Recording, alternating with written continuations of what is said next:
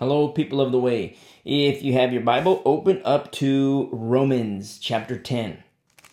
And in Romans chapter 10, we have the beautiful continuation of a wonderful theme. If you remember, you hear me mention how uh, chapter 9 bleeds into chapter 10, which bleeds into chapter 11. And really, if you think of these particular passages in Romans as instead of 9 through 11 being the theme, you can expand it even further and say 8 through 11, or you can expand it even further and say 7 through 11. Uh, I don't know where you're listening to listening from, but in the United States, where I teach from, uh, we have a little store by the name of 7-Eleven, and that's how I like to uh, remember it myself. When somebody mes- mentions a, a, certain doctrinal belief system and it emanates from either chapter 8 or chapter 9, a, lot of uh, reformed theory folks. Uh, if you're reformed theory, you're listening, you know, I love you. I don't want to go against the grain. I don't want to rub you the wrong way. Uh, but there are certain things, as we, we studied last week in chapter 9, how the Bible, when you look at the entirety of the Old Testament and New Testament, um, something emerges that paints a beautiful, beautiful picture about the love of our Lord. And not just the love of our Lord, but his long suffering, his nature of being a long suffering father, not willing that any should perish. And so, you know, I don't say these things to to to to hurt anybody's feelings, but we have to allow truth to be the truth. And just think of a convenience store by the name of 7-Eleven. You know, when somebody mentions, oh yeah, Romans 9 says this, you know, okay, Romans 9, 7-Eleven, that's my window you know and then you can even uh, uh, sharpen it to where it's 8 through 9 or, or uh, uh, 8 through 11 you can sharpen it further and say 9 through 11 but that's about as sharp as it gets 9 through ch- uh, chapter 9 through chapter 11 and here we are in chapter 10 chapter 10 and it's so beautiful. Remember these themes 7 through 11 8 through 11 9 through 11 it's very important to understand these themes because it's a continuation. 8 bleeds into 9 9 bleeds into 10 10 bleeds into 11. The culmination is in chapter 11. But let's kick off here in chapter 10, Romans 1, or Romans 10, verse 1. Brethren, Paul says, Brethren, my heart's desire and prayer to God for Israel is that they may be saved. Remember in chapter uh, uh chapter 9, verse 3, Brother Paul says, For I could wish that I myself were accursed, which is anathema, anathema, to be banned and that's what Brother Paul says. I wish I could be banned, accursed from Christ. And that's a hardcore statement. But yet, Paul is saying it. You see, his own heart is long suffering for Israel. He says, For my brethren, my countrymen, according to the flesh. That's why he's, he has this continual grief in his heart. But he has a strong desire for them to be saved. And that's from chapter 9, verse 3. But if we continue on here in chapter 10, verse 1, he explains and exudes his heart even more to say, That's my heart's desire, that Israel might be saved. Now you look at chapter 11, verse 1, and Paul continues, he say, I say then, has God cast away his people? Certainly not! Exclamation point. And that's what we're going to study next week. He even says in verse 1 of chapter 11, For I also am an Israelite of the seed of Abraham of the tribe of Benjamin. Remember, he's a Pharisee of Pharisees, very, very well trained in the law. And it was the Lord who revealed to him the spirit of the law, and he had a choice to make. People say, "Oh no, no, the Lord made you know the, the, the Lord made made Paul a Christian," but remember, it is hard to kick against the goads. You say that to a Pharisee? You, you're putting him in his place. The Lord put him in his place. You know, you kick. Is it hard to kick against the goats? To an ox, he says. And when you read the law, he's basically saying the owner of the ox has to kill the ox. Death for the ox. You know, death for the pastor for the teacher. Uh, uh, uh, ox in the Old Testament, not all the time, but a large chunk of the time, uh, ox is a teacher. or a pastor. Remember, uh, he, Paul refers to himself as an ox, as an ox when he gets into, you know, an ox is worthy of his wages, you know, and he talks about that. We're going to study that when we get into the Corinthian letters. But it's so beautiful what we see here Paul's heart. And these themes that we have in chapter 7 through chapter 11 in the book of Romans. And what are these themes? Salvation. Salvation. And not just salvation, but hope. And it's so incredibly beautiful. And Paul's desire is that Israel, for them to believe. And the heart of God is for, you know, all to believe. But do all believe? Of course, we know the answer is no. But does that change the nature of God? Does that change his heart? Does that mean he ceases to be long suffering? No, we all have a choice to make. We all have a choice to make. And here in chapter 10, we're going to see the solution for these people who don't believe, not just of the camp of Israel. And it's to preach, to teach, and to preach, to proclaim. But I have to say something. If you turn with me really quick to John, the book of John, chapter 6. John chapter 6. And in John chapter 6, verse 44, our Lord says this No one can come to me unless the Father who sent me draws him. Now, I have to say something. A lot of Calvinists, a lot of Reformed people, they love this verse. They love this verse. No one come, can come to the Father unless he, uh, uh, uh, no one can come to Jesus unless the Father draws them. And that's what they say which is a biblical truth, but let's read on. And you know, as a little side note, this word for draw, to draw him, is to drag him. You know, I don't know if any reformed theory friend would say, oh, yeah, the Lord dragged me to Jesus. But look what happens here in verse 44 No one can come to me unless the Father who sent me draws him. So it begs the question how does this happen? How is it that our Father in heaven draws a person. Let's read on. And I will raise him up at the last day. Verse 45 It is written in the prophets, and they shall all be taught by God. Therefore, everyone who has heard and learned from the Father comes to me. That's how this drawing happens. That's how this drawing happens because sometimes you'll talk to Reformed theory people. You'll talk to Calvinist people. You'll talk to the mainline Presbyterians. And they'll say flat out, you know, no one can come to come to Jesus unless the Father draws them. Which is a biblical truth, but they put a period there. There's more to the story. How does this drawing happen? The end of verse 45. Everyone who has heard and learned from the Father comes to me. This is kind of a little hardcore message for pastors too. When you teach for Bible teachers, when you teach for uh, youth leaders, when you teach for elders, when you teach, you better teach the Word of God, not your own word. You better teach the Word of God.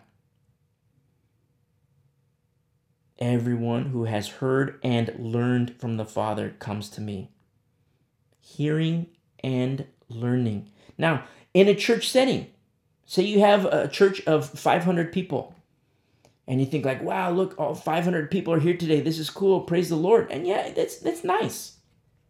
500 people. Wow, you know? And everybody hears the message. Everybody hears. But does everybody learn? I tell you, you know, many people hear but fewer learn. Many hear, few learn. I mean, have you ever been in a church you're sitting in a church, you know, you look all around and you know, you some you see some people who are attentive, you know, they're listening and they're kind of, you know, writing their notes down. But then you look around, you see some people playing with their phones. You see some guys falling asleep. You see, you know, people joking around, you know, having their little side conversations. That's what I mean. Everybody can hear. But what happens when the seed goes inside the little ear channels? You know what happens? Does it make it to the heart? Once the seed goes in an ear, you know, whoever's proclaiming, whoever's giving truth, whoever's teaching, whoever's preaching, it's out of your control. Once those, once the truth of God's word goes out of your mouth, it's out of your control. Out of your control. So, yes, it is a biblical truth that no one can come to me unless the Father who sent me draws him. That's what the word says here in verse 44. It is a biblical truth. But how does this drawing happen? Everyone who has heard and learned. Now, remember that. Remember that hearing and learning. Now let's go back to chapter 10 of the book of Romans with this little backdrop of John chapter 6 because we're going to put some context to that. Not, you know, the, you know, the word of God has more to say on that. I don't want to say like put context in the words of our Lord, but in the mouth of our Lord, but you know, the entirety of the word of God, you know, the word became flesh. The word became flesh. There's more to the story. You know, remember how last week it is also written? And this is why there's safety in the full counsel of the Word of God. Old interpreting new, new, new interpreting old. And that's when you read the Bible uh, midrashically. You know, uh, text, context, and co-text, always. The Bible interprets the Bible. In verse 2 uh, of Romans 10, for I bear them witness. Speaking about Israel, remember his desire in verse 1 is and prayer to God, not just desire, but also prayer, is that Israel might be saved. He says in verse 2 For I bear them witness, I bear Israel witness, that they have zeal for God, but not according to knowledge. Whoa, whoa, that is like, whoa, wait a second here. Paul, the Pharisee of Pharisees, is saying that Israel, he's acknowledging that yes, they have a zeal for the Lord, but it's not according to knowledge. And here in the Greek, this word for knowledge is to acknowledge, to recognize, and to have full discernment. And Paul is saying they don't have that. And that's the danger behind following the letter of the law, because the spirit of the law leads a person to Christ.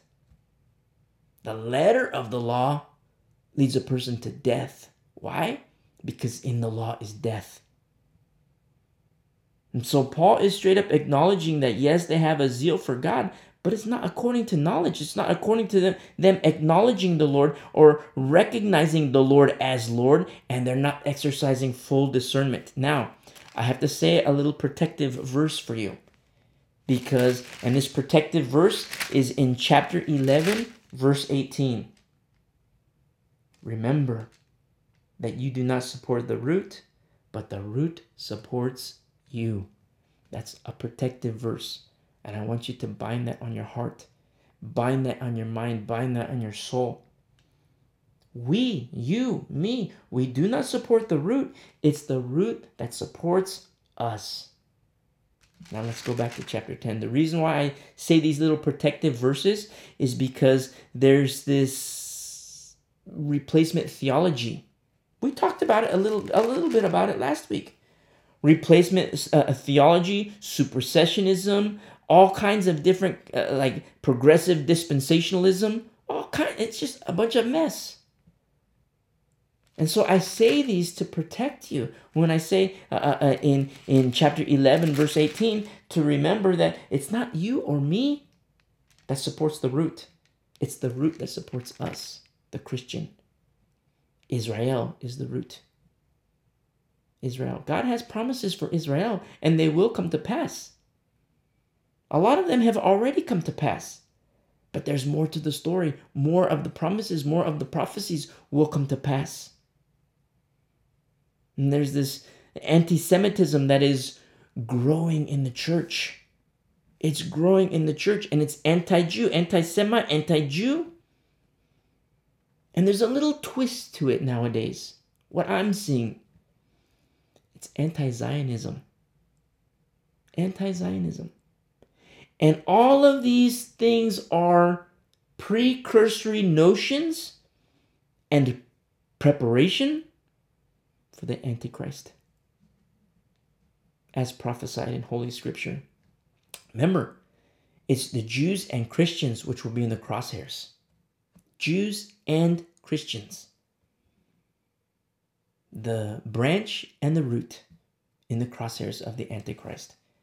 And this is rising in the church. A lot of famous pastors, so called pastors, I don't call them pastors, but I say pastors because they are well known pastors. A lot of people follow them. They have their, you know, uh, uh, they use Bible terms in these certain coalitions that they have. Very famous people. A lot of people listen to them. And they're coming up with supersessionism, uh, uh, uh replacement theology. It's all an Antichrist spirit the rise of anti Semitism inside the church, and it's going a little step further, and it's going to get worse, and it's anti Zionism. It's rejection of the Bible, rejection of the Word of God, the prophecies, the promises of God. And so, yes, that they have a zeal for God in verse 2, but it's not according to knowledge, not according to full discernment. In verse 3, for they, being ignorant of God's righteousness and seeking to establish their own righteousness, and this word for ignorant, they being ignorant, is to have a lack of information or lack of intelligence. We talked about that a couple chapters before lack of information or lack of intelligence. It's much better to have a lack of information, in my opinion. I can make a strong case about it but it's much better to have lack of information. Why? Because you can get information and change. You can get information and adjust. You can gain information, get and obtain all this information, and you know what? Repent. But a lack of intelligence, that's that that's worse. That's worse. In my opinion, and I can make a strong case about it. Because with lack of intelligence, you know, or lack of information or lack of intelligence. It's like, wait a second, sometimes there's a choice that has to be made. Willful ignorance. Willful ignorance through, in some cases, false doctrine, false teachings. And that's what we're going to look at in the entirety of chapter 9, 10, 11. We're, we're going to talk about that as we progress further. Look what happens here in verse 3. They for they being ignorant of God's righteousness and seeking to establish their own righteousness have not submitted have not submitted to the righteousness of God. This word for submitted is hupotasso. Hupotasso, which we've already discussed a little bit in prior chapters, but it is to submit oneself, hupotasso. To submit oneself. An employee submits himself to his boss a wife submits herself to her husband. A husband submits himself to the Lord Jesus Christ. Children submit themselves to parents. But it's a choice. It's a choice. In military, you know, a lower ranking person submits himself or herself to the higher ranking. That's that's order. Functions of certain factions within the body of Christ. And what is written here is this hupotasso, they have not submitted, they have not hupotasso, they have not submitted oneself to the righteousness of God. You know, and remember, the root supports me and you. The root supports me and you. Yes, we can develop our opinions about certain matters. We can develop our opinions about Israel. We can develop our opinions about Jews. But I would caution against that because a lot of these opinions are formulated based on feelings and emotions, or they're based on, you know, people get into crazy town where they start denying the Word of God they get into situations where they enter anti Semitism and they start teaching, proclaiming anti Semitism and teaching and proclaiming anti Zionism, which is all in accordance to the Antichrist spirit. Just like chapter 11, verse 1 says, Has God cast away his people? Certainly not! Exclamation point. Exclamation point.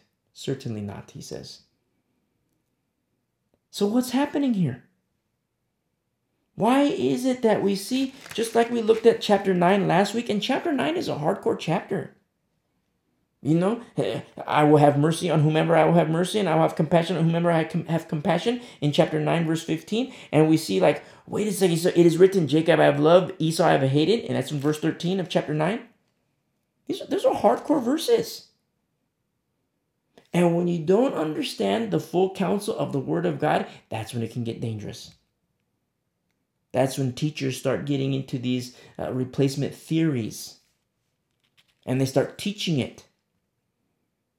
And because there's a lack of Bereans in the congregation, the people start buying it. The people start accepting it as truth when it isn't truth. Replacement theology is a lie from the pit of hell. It's a tool that Satan is using to prepare the church for destruction. He's attempting to. Remember, the last days church is in three parts. The last days church is false, the last days church is apostate, or the last days, last days church is refined. Pick. Where do you want your camp to be? You want to be in a false church? Do you want to be in an apostate church? Or do you want to be refined? You know, perilous times. The Bible says, you know, perilous times will come, you know, and you know, you look around, you look what's going on in the church, and you know what? Perilous times are here.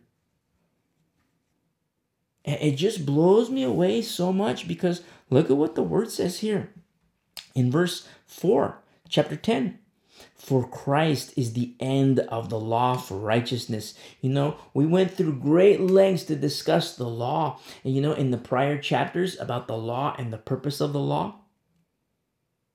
And you know, even even Christians, you and me, we can use the law lawfully. Remember, the law is not made for a righteous person. 1 Timothy chapter 1. But we can still use it lawfully. How can we use it lawfully? The fear of the Lord you know, listen to our prior studies if, if you're like, man, what's he talking about? After this, listen to our prior studies. Get yourself caught up. Start in Romans 1 and get yourself caught up to where you where we need to be. It, it just blows me away so much because the Word of God teaches all these things. And that's why last week, you know, if you remember when I said how the, the law, you know, it's like the law and grace. If you consider uh, the state of Washington, like the law, and then the state of California, like Grace, and you have the I 5 corridor. You know, that's the connector between the two. It's like one road, you know, consider it one way. You know, you go from Washington, the law, and then you go into Grace, Southern California. It doesn't have to be Southern California, it can be anywhere in California. But you have the 5 freeway. And the only way to get into California, the only way to get into Grace is Jesus Christ. That's the only way. Now, to stay in California, you know, that requires obedience to stay in California. Because it's possible to be under grace and go back to the law. It's possible to be under grace, to be in California and go back to Washington. But it takes a denial of grace. You know, I you hear me from time to time. You know, I get ex- give examples where you know I'm a Christian, I'm under grace, but if I start beating on my wife and cheating on my wife and doing the crack, doing the coke, doing the alcohol, you know, number one, I can never be a pastor. I have disqualified myself from pastoral leadership. But then at the same time, you know, when that happens, or if that happens, I'm not under grace anymore. I am now under the law. And when I'm under the law, it's the law which is a schoolmaster, a tutor to bring me back to grace, bring me br- back to Jesus Christ. So, say I'm like, you know, I was in Washington and then I go to California and I'm in California, but I'm disobeying Jesus. And so all of a sudden I start to go backwards. It's like a U turn in the wrong direction. And it's dangerous. And so the whole time I'm going through Oregon now, and I'm going back to Washington the whole time. But the, the law is a tutor to say, hey, do a U turn, get back to California. Get back to grace, get back to where you need to be. And, you know, hopefully, Lord willing, you know, my heart will just have a little bit of softness to where it's like, wow, what am I doing? I need to turn around and get back to Cali. I need to get back to under grace. Lord, forgive me. I repent. And then boom, California. But instead of SoCal, I'm like in Redding. I have to reap what I've sown. I'm in Chico, you know, got to reap what I've sown. I can't go to SoCal, you know, but I'm in California.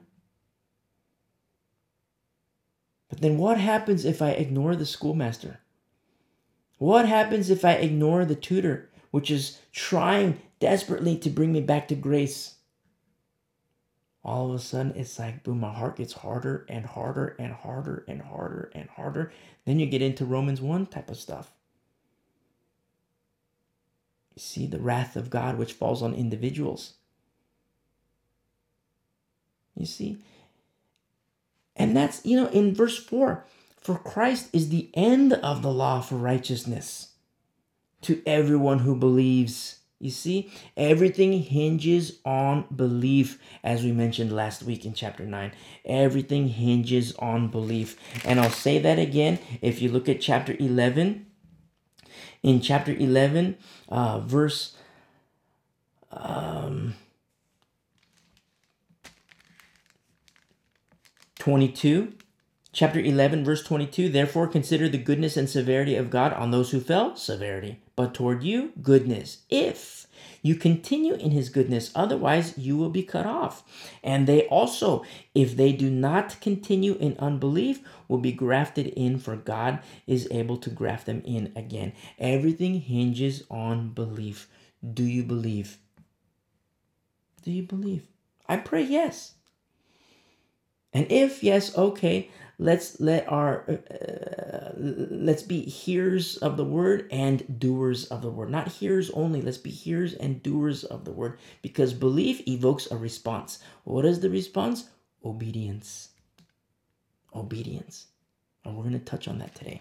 Let's go back to chapter 10 to everyone who believes in verse 5 for moses writes about the righteousness which is of the law the man who does those things shall live by them. You see, this uh, uh, uh, uh, of the law. Look what happens here. The man who does those things shall live by them. In verse 6, but the righteousness of faith, faith, righteousness of faith speaks in this way.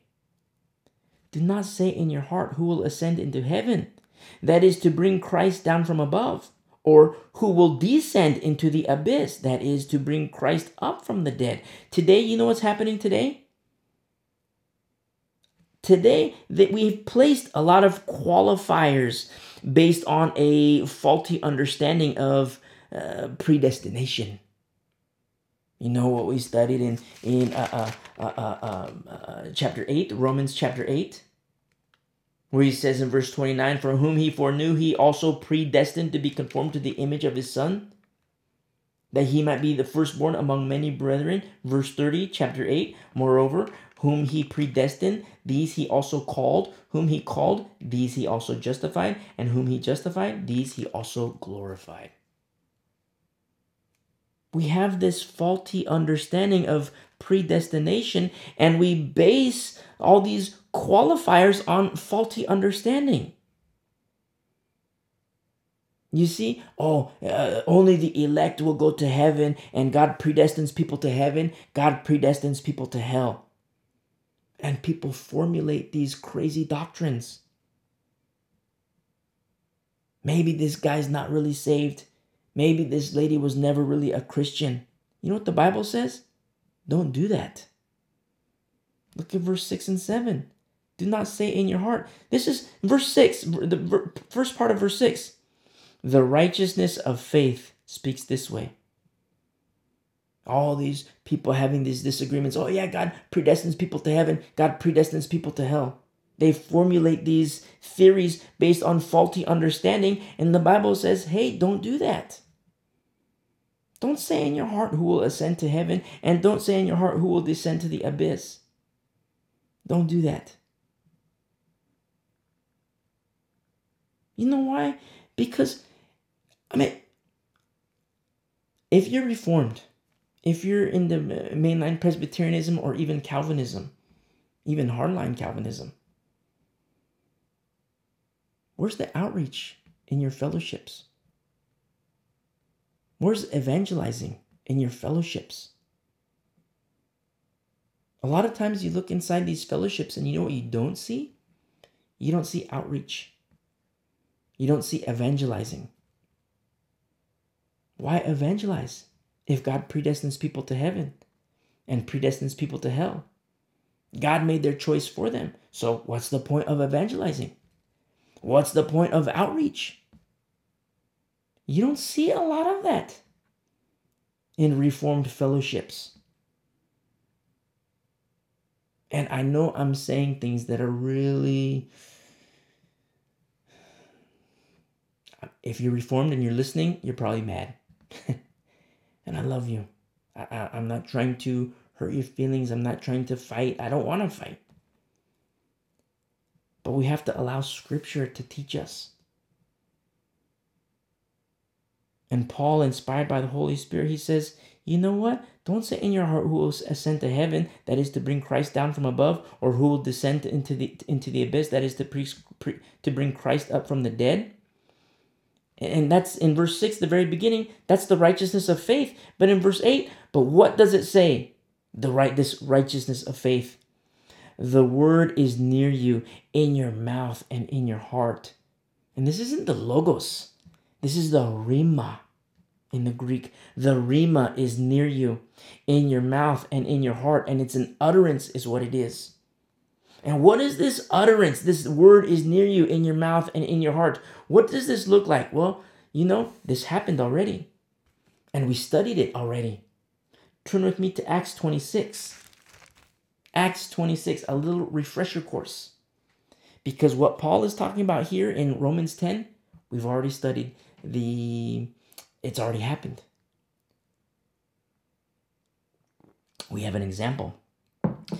In Acts 26, verse 24, what's happening is Paul just spoke about the resurrection in, in verse 23 that he would be the first to rise from the dead and would proclaim light to the Jewish people and to the Gentile. Now, in verse 24, so Paul just proclaimed Jesus Christ and, and the res- his resurrection. In, in verse 24, now as he thus made his defense, Festus said with a loud voice, Paul, you are beside yourself. Paul, you're out of your mind. That's what he was saying. Paul, you're crazy. Much learning is driving you mad, he said. Man, Paul, you learned so much. Now you're in crazy town. But this is what Paul says in verse 25 I'm not mad. But he said, I'm not mad, most noble Festus, but speak the words of truth and reason. For the king, for the king before whom I speak freely knows these things, for I am convinced that none of these things escapes his attention, since this thing was done not was not done in a corner. It wasn't a hidden thing, Festus. So Paul is saying, Hey Festus, you know everything that happens in your kingdom. None of these things were hiding. These things were like on full display for you. Not only that, but you have all these uh, uh, people who would come to report to you. King Agrippa. Now, so Festus. So Paul went to Festus, and now, you know, Festus isn't kind of a, a little a rejecting of what Paul has to say. Paul, you're crazy. You're beside yourself. You're out of your mind. All this learning that you have. Yeah, you're a smart guy, but you know what? You've lost your mind. You're in crazy town. You're wild. You've lost it. So now Paul pivots. He was talking to Festus. Now in verse 27, Hey, King Agrippa, Hey, King Agrippa, do you believe the prophets? I know that you do believe. Then King Agrippa, then Agrippa said to Paul, You almost persuade me to become a Christian. Verse 28 is exactly what we're talking about in Romans 10. The word was near in his mouth and in his heart. And what does Agrippa say? You almost persuade me to become a Christian. The Rhema was near him. The Rhema was in his mouth and in his heart. I wonder, when we're in the marriage supper, I wonder who's going to be there. I wonder if Agrippa's going to be there. There's no passage in scripture that says anything about Agrippa's eternal decision, but verse 28 gives me hope. Yes, he was a Herod. He was of the Herodian family, a wicked family. He himself uh, exercised wickedness. But even in the state of wickedness, he says to Paul, You almost persuade me to become a Christian. What about your state of wickedness before you came to Christ? What about your state of wickedness? Don't forget from whence you came, my friend. And Paul said, I would to God that not only you, but also all who hear me today might become both almost and altogether such as I am, except for these chains. Remember, he was bound, he was chained.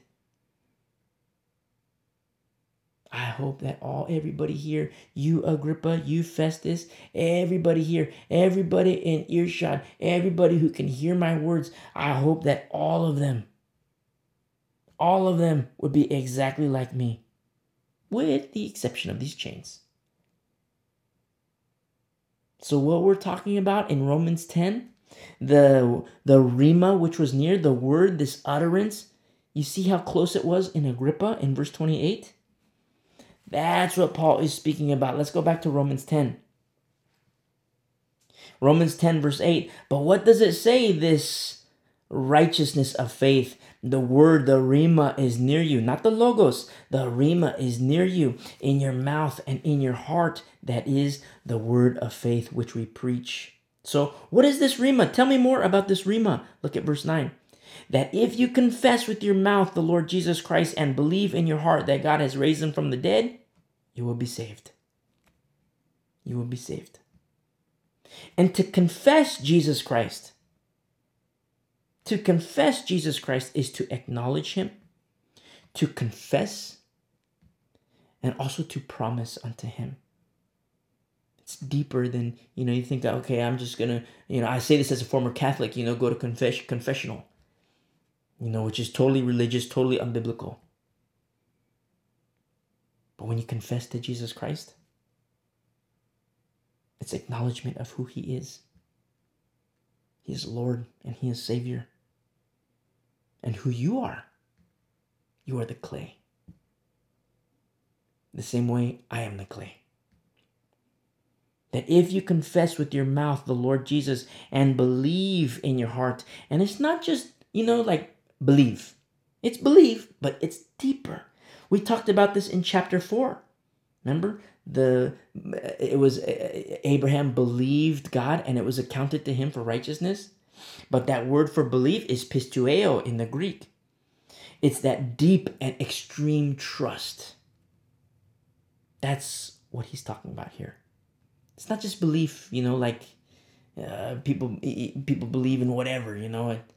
It's a deep trust, more than the earth that can support you standing up.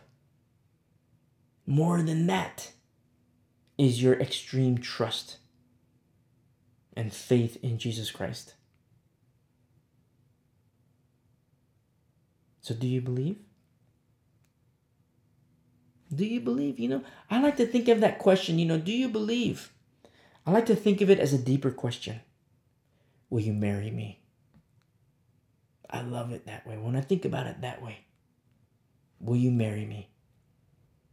Because a guy goes to a girl and says, Will you marry? I mean, you know, they date, you know. But a guy goes to a girl and says, Will you marry me? You know, the girl might laugh. I just met you. You know, we've only been together for two days. We've all, we've, this is our first date, and you're asking me to marry? No, go fly a kite. Get out of here. Go take a walk. You know, but will you marry me? Who is it that's saying that? The Son of the Most High. A person can hear that and think, like, well, it's not just, you know, we're not just, you know, go, we're not just going for a walk. It's much deeper. This is like lifelong.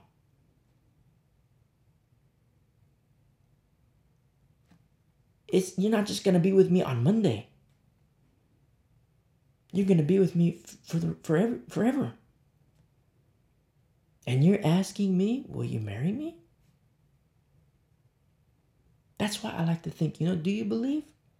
Do you believe in Jesus Christ? I like to turn the question around and make it a little bit deeper. And Jesus Christ asking you, Will you marry me? Male, female, I don't care. Because remember, in Christ, there's no male, female. You say, like, wait a second, I'm a dude. I'm a hardcore dude. I'm a tough guy. I'm, I'm, you know, that's wild, wild thinking. Well, you know what? It's also carnal thinking, if that's where your mind is going.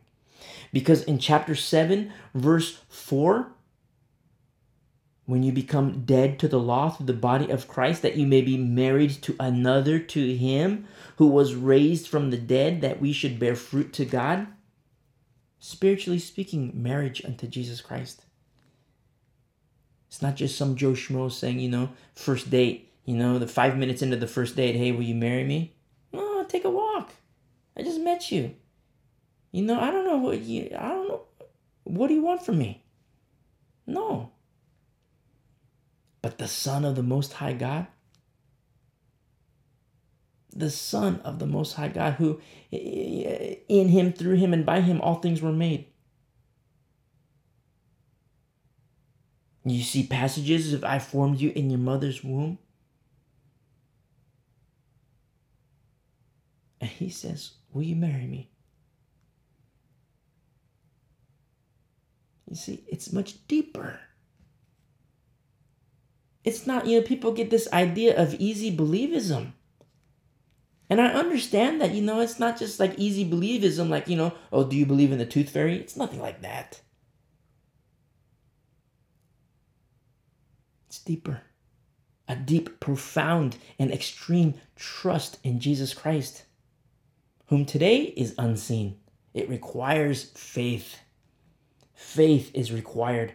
Just like verse 6 says, the righteousness of faith. Faith. It's much deeper. It's a deeper question Will you marry me? It's a much deeper question. Much deeper implications. Much deeper and a much deeper commitment. Much deeper commitment. Have you ever seen people say, Oh, yeah, you know, I'll get married. Yeah, let's go to Vegas. I'll get married. And then, you know, they're divorced a week later. No, it's to fall deeper and deeper and deeper and deeper and deeper in love every day, day by day, day by day, deeper and deeper and deeper in love with Him, with Jesus Christ. Look at verse 10. For with the heart one believes unto righteousness, and with the mouth confession is made unto salvation. How beautiful this is. But then I have to ask the question of the church what have we done? as a church. What in the world have we done? Through faulty understanding of uh, predestination, through a faulty uh, understanding of what we studied last week, where, you know, in, in chapter 9, where, you know, Jacob, in chapter 9, verse 13, as it is written, Jacob I have loved, but Esau I have hated.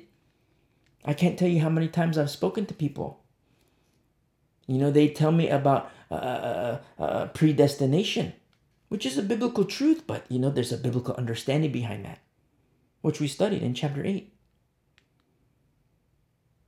Oh, God predestined these people to hell. They can't make the choice for themselves. There's no hope for them. God predestined them to hell. Just like it is written here, Jacob I have loved, but Esau I've hated. It's like, wait a second, my friend. Have you not read Hebrews 12, verse 16? Do you not know that Esau was a godless fornicator? Remember, God is responsive. He reactionary. Esau made his choice. And God responded. Just like Pharaoh made his choice. And God responded. You say, wait a second, God hardened his heart. Yeah, it's true. God hardened his heart. It's a form of judgment. But look at all the times that Pharaoh hardened his heart. Even when the Lord pleaded with him, How long until you refuse to humble yourself, Pharaoh? We talked about that last week in our study in chapter 9. Oh, but wait a second. The Bible says, I will have mercy on whomever I will have mercy, and I will have compassion on whomever I will have compassion. A biblical truth, yes, but it is also written that God has mercy on those who love me and keep my commandments. Exodus 20, verse 6. You see? The full counsel of the Word of God. Let's go back to Romans 10. And in Romans 10, we see this in verse 11 for the scripture says whoever believes this is the pisteuo word in the greek which is this deep profound and extreme trust. Whoever believes on him will not be put to shame. And this word pisteuo in the greek which is a hardcore belief profound profound faith and belief is the exact same word that was used for abraham. Abraham Remember when Abraham was in the desert? He looks up at the night sky and the Lord tells him he's child he's, he's has a barren wife and he has no children. And the Lord tells him, Abraham, your descendants are going to be like the stars, more than the stars. And Abraham believed, and it was accounted to him for righteousness' sake. He's an old man, he has an old wife, she's barren, no kids, and Abraham believed. Wow. That's what I love so much about these passages, Old Testament and New Testament. Because despite your situation, sometimes in spite of your situation, who cares about your situation? I mean, I care about it. But don't let your situation dictate the level of faith you have in the Lord. Remember when uh, Israel, they come to the ocean, you know, Moses, they come to the ocean, and somebody yells out, Hey, the Egyptians are coming, the chariots are here. Moses goes to pray, and the Lord was like, Moses, why are you praying? I told you to go forth. I meant, think about that carnally. You're at the ocean. I mean, dry, you're on dry ground, and you take 10 steps forward, and you're wet. You're in the ocean. And the Lord says, Moses, I told you to go, I told you to go this direction. Why are you praying to me, Moses? Carnally? Who can accept that? But with eyes of faith and with ears of faith? You know, despite your situation, in spite of your situation, you go forth in Christ. You see? And you have passages like that all through Holy Scripture, the entirety of Scripture. You have these amazing, amazing passages where you have this terrible, terrible situation. And sometimes I wonder, like, wow, Lord, are, did you are, are you allowing this to happen just so you can teach us about these things? Just so you can teach a future generation or the current generation about faith? Is that why this is happening, Lord? Paul says these things were written for our admonition. But if they're written for our admonition, which is true, can we not also turn the token on the other side and let it teach us about encouragement? Let the passage encourage us in our faith, in our walk, in our journey. You see? Let's continue. In verse 12, for there is no distinction between Jew and Greek. That's a, that's a biggie. That's a biggie for anybody who's kind of diving into replacement theology. That's a biggie who's entering into anti Semitism and anti anti Jew or anti Zionism. Because this is all done in the spirit of the Antichrist who seduces seduces Christians, attempts to seduce Christians, and sometimes he wins. But not with the remnant. We have to fight, you see? In verse 12, there is no distinction between Jew and Greek, for the same Lord over all is rich to all who call upon him. These are the qualifiers right here. All who call upon him all who call upon him. And what does this calling upon him look like? Verse 9 it says, If you confess with your mouth that the that uh, if you confess with your mouth the Lord Jesus and believe in your heart that God has raised him from the dead, you will be saved. That's why I asked the question, what have we done as Christians? What in the world have we done? Why is it that all these crazy doctrines have entered the church? Oh, God predestines people to hell. Oh, yeah, that guy's wicked. He's predestined to hell. That guy, he was never a Christian. He's going to hell. He's predestined to hell. Verse 7 says, Don't do that. Don't say in your heart who will ascend to heaven. Verse 7, who or who will descend into the abyss. Don't do that. You know why? Because it puts a strain on hope. That's why. It puts a strain on faith, which faith is the substance of things hoped for. Have you ever talked to a wicked person before? And yes, they're wicked. Maybe it's somebody close to you. Maybe it's somebody you love. Maybe it's a neighbor, a friend who has made an error in judgment. Maybe even fallen, maybe even under the law. What are you going to do? Are you going to say, oh, you know what? Maybe that guy was never a Christian.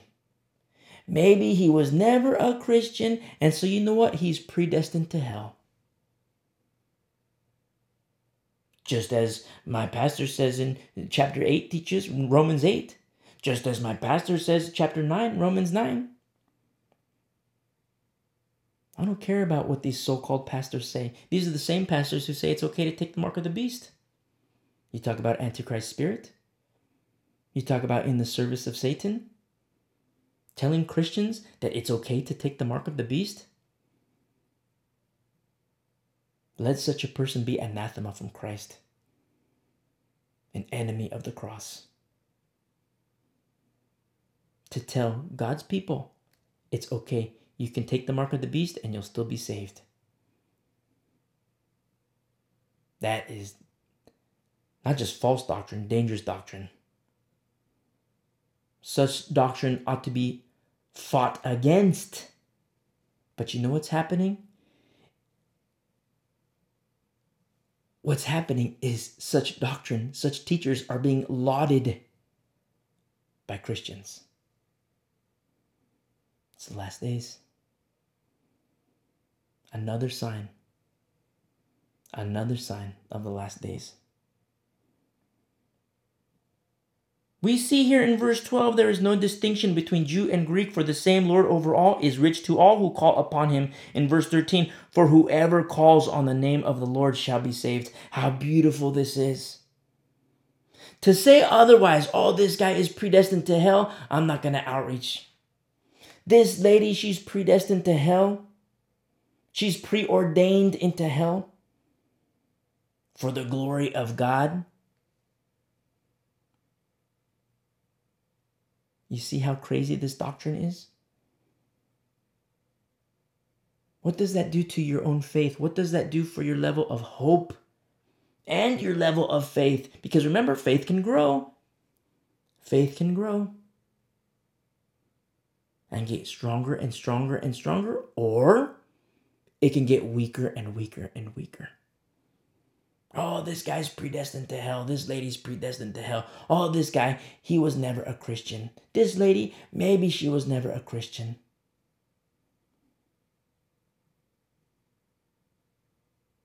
You know what I love about casualty reports? I mean, if anybody served in the military, you see casualty reports. I mean, I don't like KIA, you know, those are killed in action. I don't like that. But wounded in action, missing in action.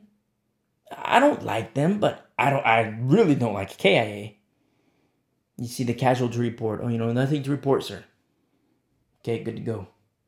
Zero casualties. You know, sit rep, give a casualty report. Got, you know, wounded in action. What's the wound? You know, oh, you know, whatever wound it is a cut, a hole, or whatever, you know, a week later, you know, back in back in the fight. There's beauty behind casualty reports.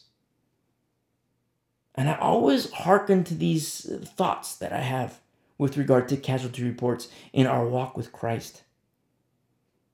Because, yes, a brother might be in a state of fallenness. Yes, a sister might be in a state of fallenness. And rather say, oh, they were never Christians. What does Paul say? You who are non carnal, restore a brother. You who are non carnal, restore a sister. But no, because of these crazy doctrines, oh, that person's predestined to hell. What does that do to hope inside the church? Of people who are supposed to be hopeful. What does that do to faith inside the church? Of people who are to remain faithful. So, verse 13 remains whoever calls on the name of the Lord shall be saved. Verse 14 begs the question how then shall they call on him in whom they have not believed? So here you have the, the, the, uh, uh, uh, the acknowledgement of a non believer, the acknowledgement of a wicked people. Wait a second, Paul. These are people who have not believed. How do you expect them to call on the name of Jesus Christ? They don't even believe. How do you expect them to call on the name of Jesus? They're non believers, they're wicked. They're predestined to hell, air quotes. This guy, he came and sat in the pews, but he was never really a Christian. Paul, how can they call on the name of Jesus Christ? And in the Spirit of the Lord, let us reason together. Paul continues. And how should they believe in him of whom, they, of whom they have not heard? And how shall they hear? Without a preacher. This word for preacher is to be a public crier, to herald and proclaim and publish divine truth. Truth. You see? How shall they hear without a preacher? That's why, whenever I see problems arise in the church, the biggest beef that I have is not with the pew Christians, it's with the pulpit Christians, the pastors, the elders. Why do you teach that it's okay for this to happen? Why do you teach that it's okay for this to happen inside your fellowship? Which you're just a steward. These are God's people. It's God's flock. You're just a steward. It's not your flock. You teach that this is okay. Why do you not teach against it? Oh, we're supposed to love, you know, God is love. We're supposed to love people. Yeah, it's a biblical truth. We're supposed to love people. Secondarily, to loving God with all our heart, mind, and soul. Not first. It's not people first. It's not the preeminence of people. It's the preeminence of Jesus Christ. When you're a, if when you have you see pastors who have people as preeminent, run. That's dangerous. People are as as preeminent to a pastor or as preeminent to an elder. That's not good because Jesus Christ is preeminent above anyone. I don't care who he is, I don't care who she is, I don't care who they are. Jesus Christ is number 1. You make a choice you make a choice. Yes, love people. But for these preachers, as is written in verse 14, how shall they hear without a preacher? It's not just a public crier, period. It's not just a heralder, period, or a uh, someone who proclaims and publishes whatever. It is divine truth. The truth of God's holy word. Jesus Christ has to be preeminent. You have to love God above all things, above all people. You have to love God. Because what's going to happen when, if you love people more than God? people are going to get away with murder. And a little leaven leavens the bunch. And the pastor is going to be held to account. See? How shall they hear without a preacher? And how shall they preach unless they are sent? You see? How shall they hear without a preacher? And how shall they preach unless they are sent? You know what that tells me? The onus is on you and me, the Christian, the church.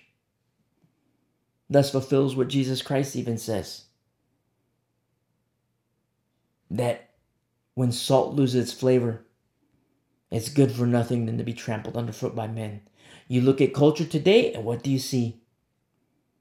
It's being trampled underfoot by men. Why? A saltless church, a flavorless church, a social club. Whoa, whoa, whoa, that's a heavy indictment. What are you talking about? Let's go to John chapter 6 again. And I'll read it again. In verse 44, John 6 44. No one can come to me unless the Father who sent me draws him. No period. And I will raise him up at the last day.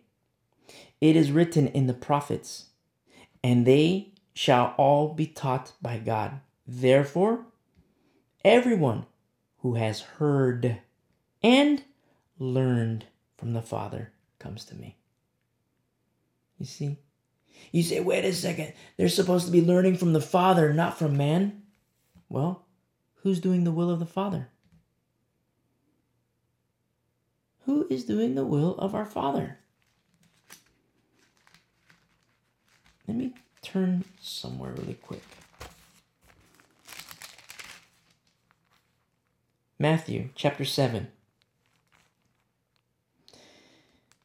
Matthew chapter 7, verse 21 Not everyone who says to me, Lord, Lord, shall enter the kingdom of heaven, but he who does the will of my Father in heaven.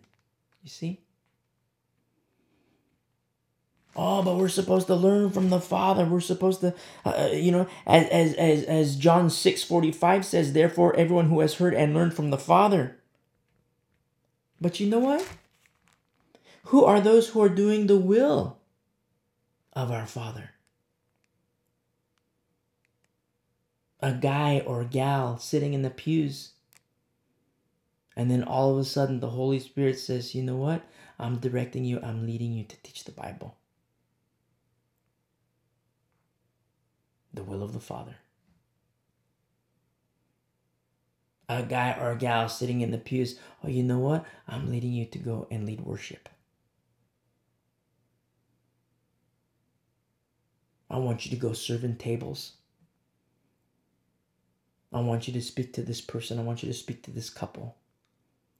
The will of the Father. Look at the vessels in the Old Testament that the Lord uses Leviticus, Numbers. Look at the vessels that He uses. Look at the Levitical priesthood. And not just the Levitical priesthood. Remember Obadiah, Obadiah? Bondservant, bondservant, bondservant, bondservant, bondservant. Ah, we talked about that just on Wednesday. Obadiah, Obadiah. Service in the shepherd's house. In the Old Testament as a shadow of the things to come. Look at the vessels inside the temple. What about the vessels in the house of the Lord today? You see how beautiful the Word of God teaches us all these things? Let's go back to Romans. Romans chapter 10. So that begs the question, verse 14, how should they call on him who whom they have not believed? Oh, they're non believers, they're predestined to hell. Uh, that guy, he was never a Christian. She was never a Christian. What? Oh yeah, he, he's he's predestined to hell. The Bible says, verse 6 and 7, don't do that. Be hopeful for these people. God is long suffering, not willing that they should perish.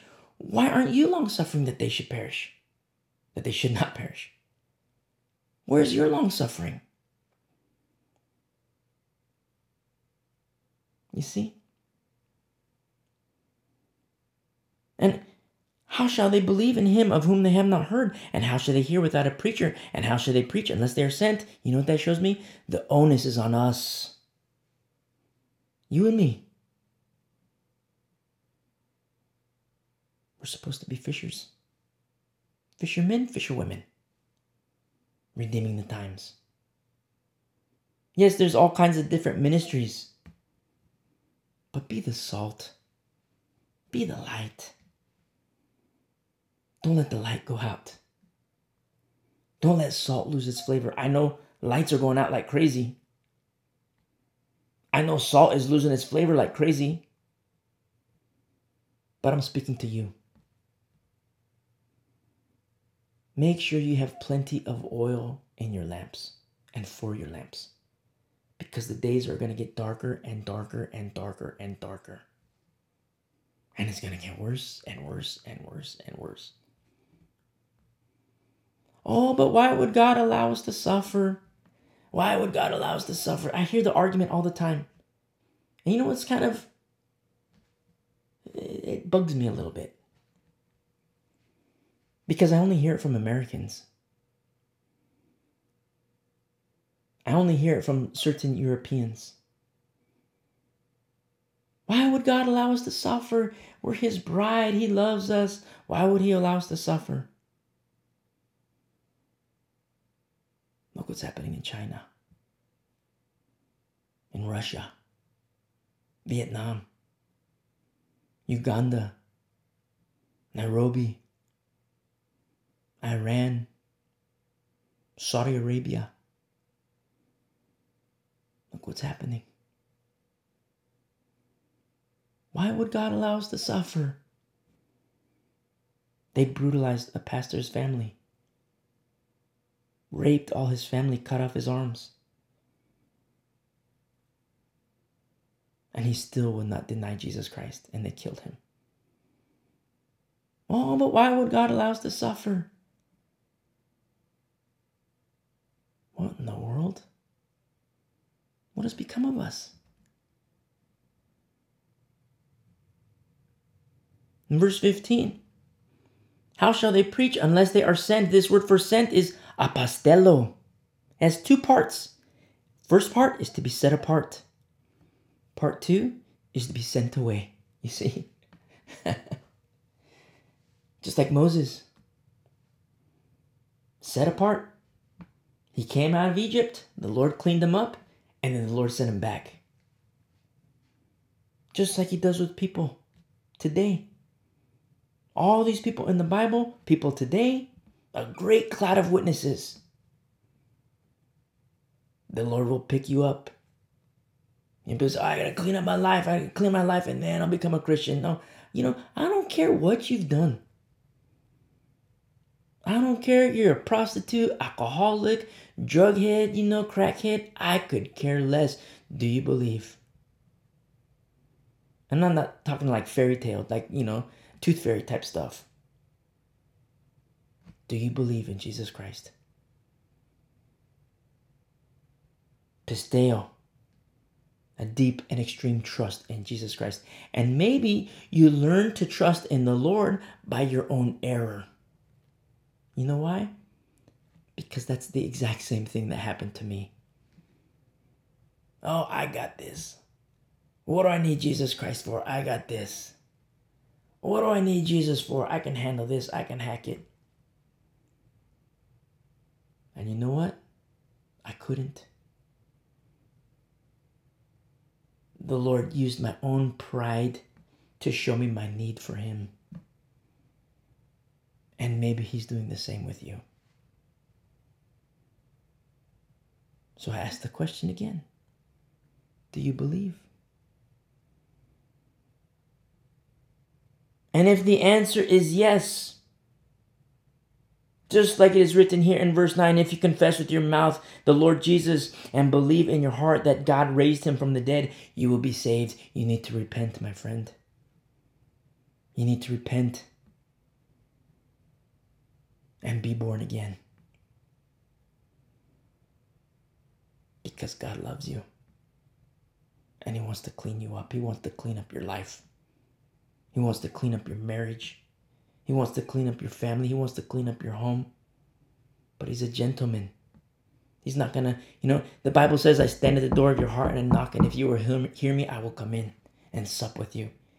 He doesn't say, hey, you know, I'm pulling in your driveway, I'm gonna kick your door down, and I'm gonna raid your fridge, and I'm gonna eat all your leftovers. He doesn't say that. He says, I stand at the door. And if you hear me, I will come in and sup with you. Do you hear him? This apostello, uh, uh, uh, how shall they preach unless they are sent? There's the two parts. Apostello, first part is to be set apart. You say, Yes, I'm a Christian. I believe already. Okay, set apart. Still be set apart. You are consecrated unto the Lord. Praise be to his name. And in his timing, you know what? You've been coming to church. You've been reading the Bible. You've been on, I've seen you. You've been in your prayers and doing all, I've answered your prayers. And you prayed even more. Your faith is strong. And you know what? Now I'm going to use you. I'm going to use you in whatever capacity, this capacity. You know what that is? The will of the Father. Just as is written, what we looked at in Matthew 7. And then, you know, because you're a vessel of the Father, then it harkens back to John chapter 6, verse 45. Therefore, everyone who has heard and learned from the Father comes to me. You're a vessel, not full of self. That's old wineskin that's full of self. New wineskin is dead to self. And new wineskin is full of heavenly wine Jesus Christ. New wine in new wineskin. And then the outpouring, that's here, verse 45, John 6 45. Everyone who has heard and learned from the Father comes to me. Paul, Peter, James, all of them doing the will of the Father. You see? So people always say all the time, John 44, no one can come to me unless the Father who sent me draws him. Okay, a biblical truth, biblical truth. I agree. But how does this happen, my friend? You see? Where are the vessels? Let's go back to Romans 10. And in Romans 10, here in verse 15, as it is written, How beautiful are the feet of those who preach. Preach. Remember, a public crier to herald and proclaim and publish divine truth. How beautiful are the feet of those who preach the gospel of peace, who bring glad tidings of good things. Glad tidings here in the Greek, evangelize. Evangelize, just like Brother Philip. Remember Philip? Beautiful, beautiful Philip and the Lord used him, the will of the Father. You see? A vessel of the Father. Because he was an empty vessel, he was new wineskin full of new wine. Brother Philip, he was teaching other people, and the people were learning from the Father. You could say, yes, from Philip. Philip was just a cup. But people were learning from the Father because Philip was an empty vessel not full of himself. Empty vessel. He was new wineskin, full of new wine, and the new wine poured out from him in the capacity of the will of the Father, which was an evangelist. Just like Paul, in the capacity of a teacher, in the capacity of an evangelist, in the capacity of a teacher. Just like Titus, just like uh, Timothy, in the capacity of pastors. Stephen, in the capacity of serving in tables. Philip's daughters, in the capacity of prophetesses. Prophetess, I don't know prophetess plural, prophetesses. You see? All these beautiful people, so great, a cloud of witnesses, all in service unto the Lord, but in the will of the Father. Let's continue. It says, Who bring glad tidings of good things. How beautiful this is. But you know what? I have to say something else. And this is going to be kind of hard hitting. But look at what Satan has done. Not outside the church. That's the world. I expect Satan to do that in the world. Look at what Satan has done inside the church. Look at what he has done inside the church. Rather than understand these truths, rather than to be hopeful for the lost, rather than be hopeful for somebody who has fallen, what is the answer? Oh, they're a non believer. He's wicked. He's predestined to hell. She was never really a Christian. When the Bible explicitly says, don't do that. Verse 6 and 7.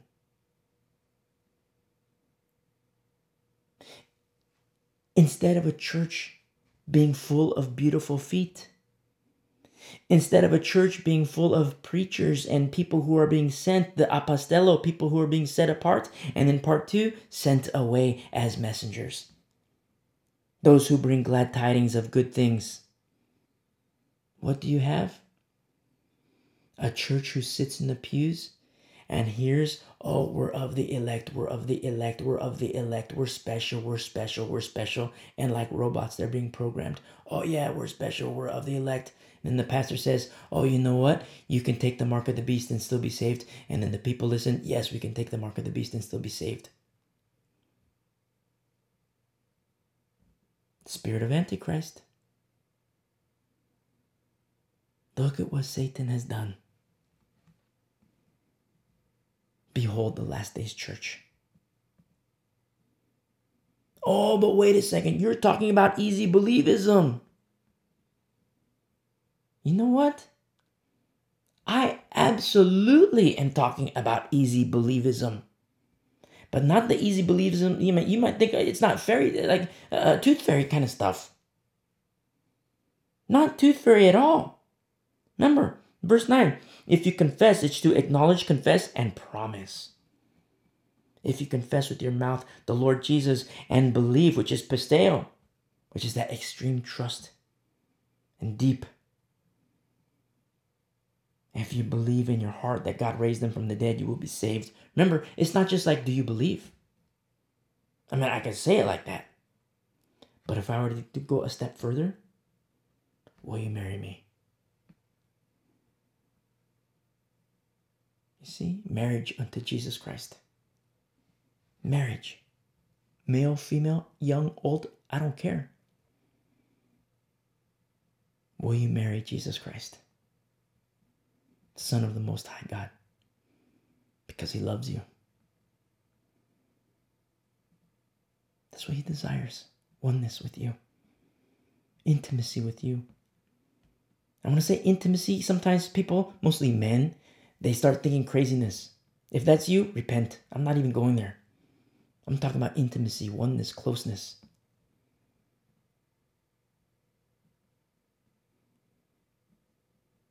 You see? What has happened to the church? That's easy believism. That's easy believism. That's dangerous. You know what? Why would God make it hard? Why would God make it hard? When it's easy. Super easy. Repent. Repent and believe. Confess. Make a promise, a commitment to Him. You call it easy believism. But who would take a baby and say, hey, climb Mount Everest? Who does that? You know, a kid now, oh, I, I think I want to become a Christian. Okay, here, memorize these lines. Okay, was it two lines, three lines? No, 50 pages. What? Yeah, it's the catechism. What?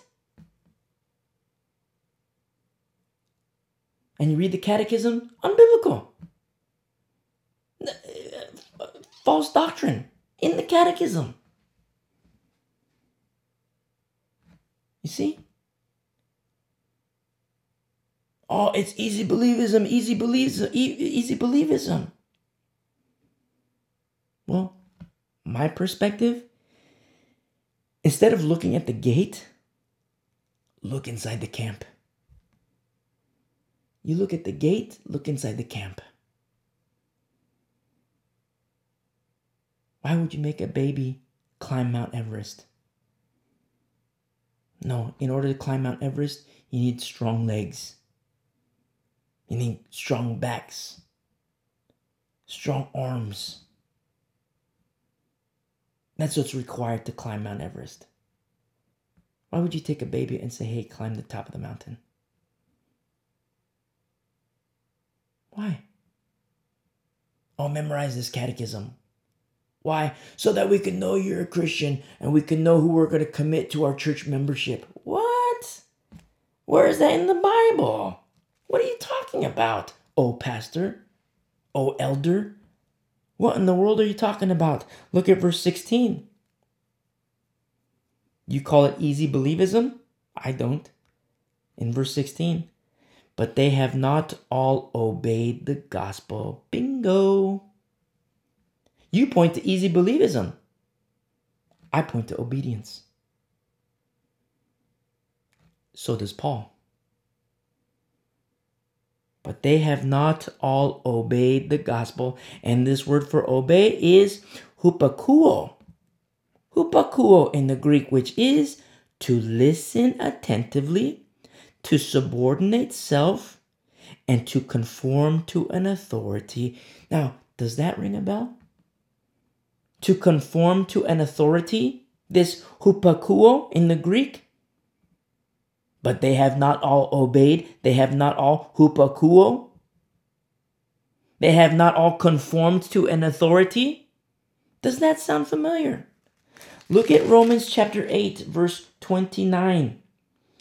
For whom he foreknew, he also predestined to be conformed to the image of his son. You see? Wow. Wow. Remember, chapter 7 through chapter 11 is a theme. You might have heard me say that before last week. What are you talking about, a theme? Because we're looking at verse 16 and we're hearkening back to chapter 8. Behold the theme. You look at chapter 9. Oh, wow, cool. Let's establish these doctrines. No, it's a theme. And it all hinges on belief. Just like we read in chapter 11, verse 23. And they also, if they do not continue in unbelief, will be grafted in, for God is able to graft them in again. Well, wait a second. How can they go from unbelief and to belief again? We studied that already, verse 14 and 15. How shall they hear without a preacher? And not a preacher of jokes, not a preacher of false doctrines, not a preacher of New York Times bestseller stuff, a preacher of truth, the good news, in the will of the Father. In so doing, you know what happens? Thus fulfills John 44, John John 6 verse 44. No one can come to me unless the Father who sent me draws him. Now, a lot of reform theory people, they just say, you see, God does the work. God does it. God makes you a Christian. You can because God made you become a Christian. God made you come to Christ. But how does this happen? Verse 45 Therefore, everyone who has heard and learned. How does hearing come? How does learning come? Through the vessels that the Lord uses. Where are the vessels? Oh, they've turned off their light? Oh, they've lost their oil? Oh, they've lost their flavor? Does any of that ring a bell? The onus is on the church. You see? Christians, we have lost our flavor. We have become flavorless salt. And look what's happening in culture trampled underfoot by men. And you know what? It's going to get worse and worse and worse in the last days because these things must happen. Remember, the church is in three camps in the last days. Camp number one, false. Camp number two, apostate. Camp number three, true and refined. Pick your camp, my friend. Pick your camp. And so we, re- we read on in verse 16, but they have not all obeyed the gospel. For Isaiah says, Lord, who has believed our report? Wow, beautiful Isaiah. Beautiful, beautiful Isaiah. I wonder if he was lonely. I wonder if he had no friends. I wonder if people made fun of him too. You see? So then faith comes by hearing, and hearing by the word of God. Faith comes by hearing, and hearing by the Rhema, not Logos, the Rhema of God. Remember, John chapter 6, verse 45. Therefore, everyone who has heard and learned from the Father comes to me. It's the Christian, the vessel that the Lord uses, that He desires to use, that He wants to use.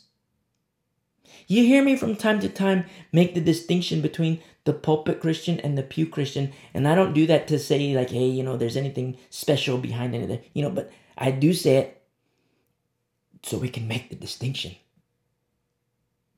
Because shepherds can become wolves. And shepherds today have become wolves. And you know what? They get away with it because what's going on in the pews? Where are the Bereans in the pews? Where are the co pastors who should be Bereans? Where are the elders who should be Bereans? And when those walls break, where are the Christians? The pew Christians who should be Bereans? Hey, pastor, that's wrong. Hey, elder, that's wrong. You see? Pastors who do sexual things with God's people. They call themselves pastors. I don't call them pastors, I call them wolves. People in the congregation who go to an elder, hey, you know, there's something wrong. This isn't right. And the elder wants to save face. The pastors want to save face instead of honoring the Lord. Behold the last days.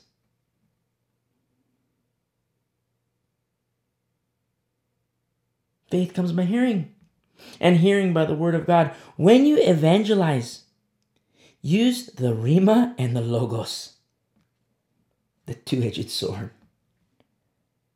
A sharp, sharp, sharp two edged sword. And remember, it's the power of God unto salvation. The power of God unto salvation. What do you mean the power? That was for 2,000 years ago. What? That's another teaching that's growing in the church another weed that is growing in the church. All the, the power of the Holy Spirit that was for 2,000 years ago. You know who says such thing? The powerless. Those who deny the power of God, they have none. They have religion, no power. They have flashlights, they have light bulbs, no batteries. They have lamps. There might be a flame, but a little bit of oil. Not enough for when it gets dark, really dark. Not enough. And their folly will be exposed even more unless they repent. You say, wait a second, what are you talking about the last days? What are you talking The last days? We're, we're, we're in Romans 10. What are you talking about the last days? Well, turn with me to Second Timothy chapter 3.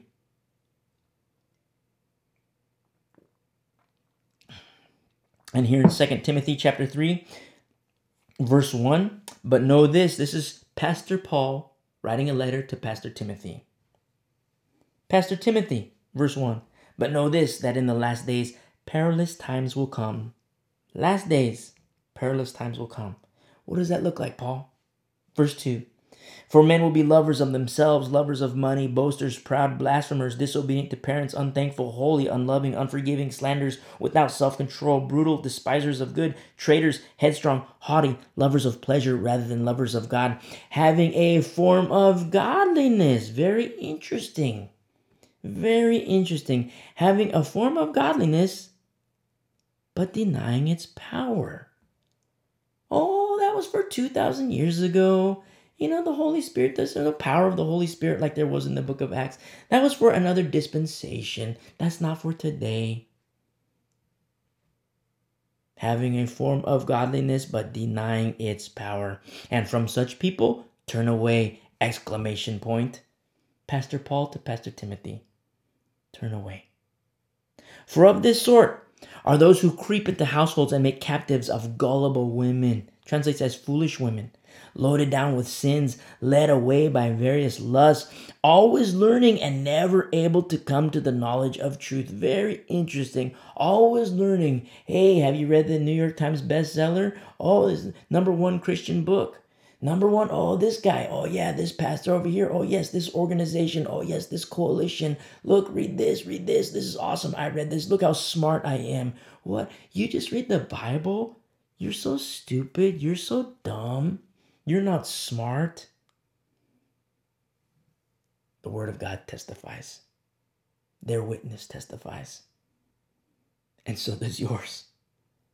Verse 7 always learning and never able to come to the knowledge of the truth.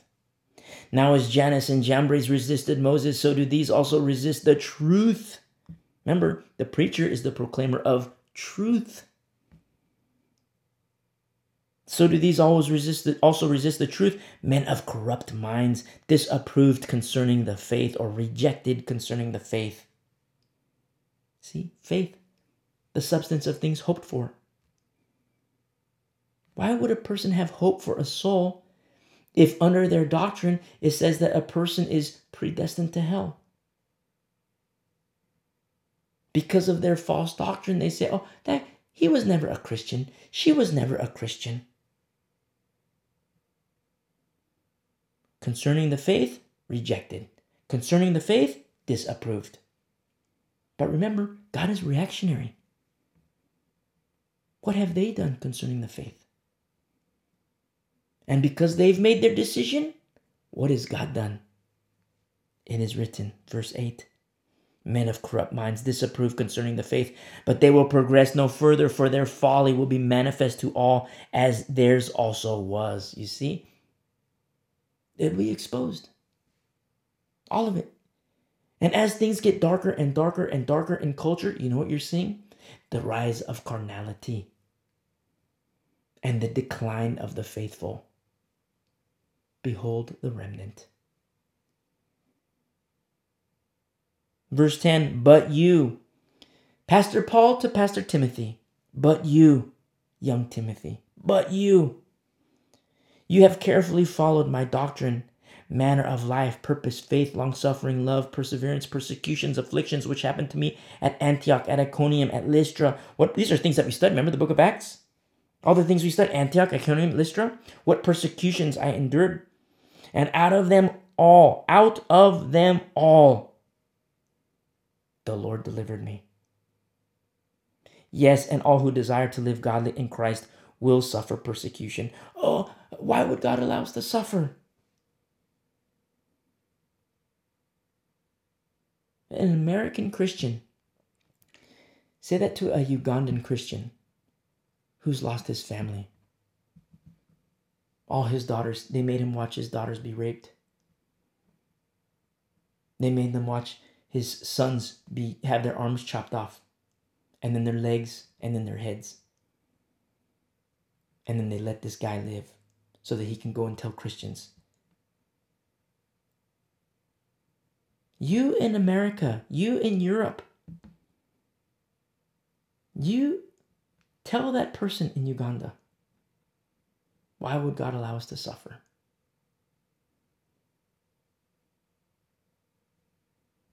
Verse 12 Yes, and all who desire to live godly in Christ Jesus will suffer persecution, but evil men and impostors will grow worse and worse, deceiving and being deceived. It's going to get worse, it's going to get darker. Where are the warriors?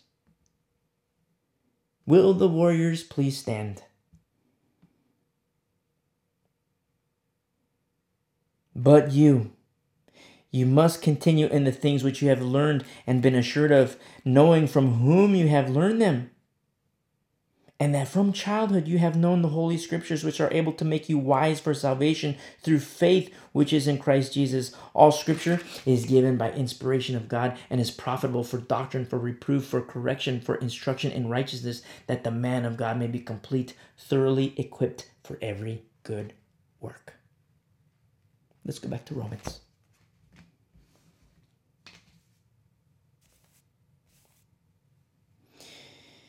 Here in Romans 10, verse 18, in closing, but I say, have they not heard? Yes, indeed.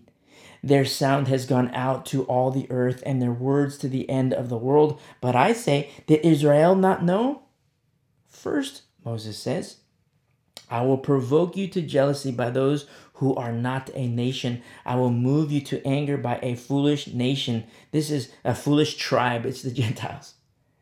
The Gentiles. So if you ever feel like you want to get on your high horse, you know, uh, you read the Bible and the Lord will knock you off that high horse. A foolish nation, a foolish tribe, foolish Gentiles. Praise be to the Lord because He keeps us humble. He keeps me humble, He keeps you humble. By His word, you see? Safety in the word. In verse 20, but Isaiah is very bold and says, I was found by those who did not seek me. I was made manifest to, uh, to those who did not ask for me. This is a Gentile tribe. But to Israel, he says, All day long I have stretched out my hands. To a disobedient translates as, it's not just disobedient, because the word in the Greek is deeper it's disobedient, but it's worse. It's by disobedience, unbelieving. You remember our study in chapter uh, 8 about walking according to the flesh and according to the spirit? And when you walk according to the flesh, you're, you're every time you walk according to the flesh, you make these decisions. I'm going to turn left. Left is the flesh, right is the spirit. I'm to turn left here, turn left here, turn left, turn left, turn left, turn left, turn left, turn left. You keep doing that. You know what's to happen? Your heart is to go from soft to hard. It's not good. Because as this word translates in Hebrew or in Romans 10, verse 21, it's disobedience. But it's deeper because it's by disobedience becoming unbelieving. The same thing happened with Judas who fell by transgression. Read Romans 1 or Acts 1. Transgression. All the left turns with Judas, the treasurer. Very interesting.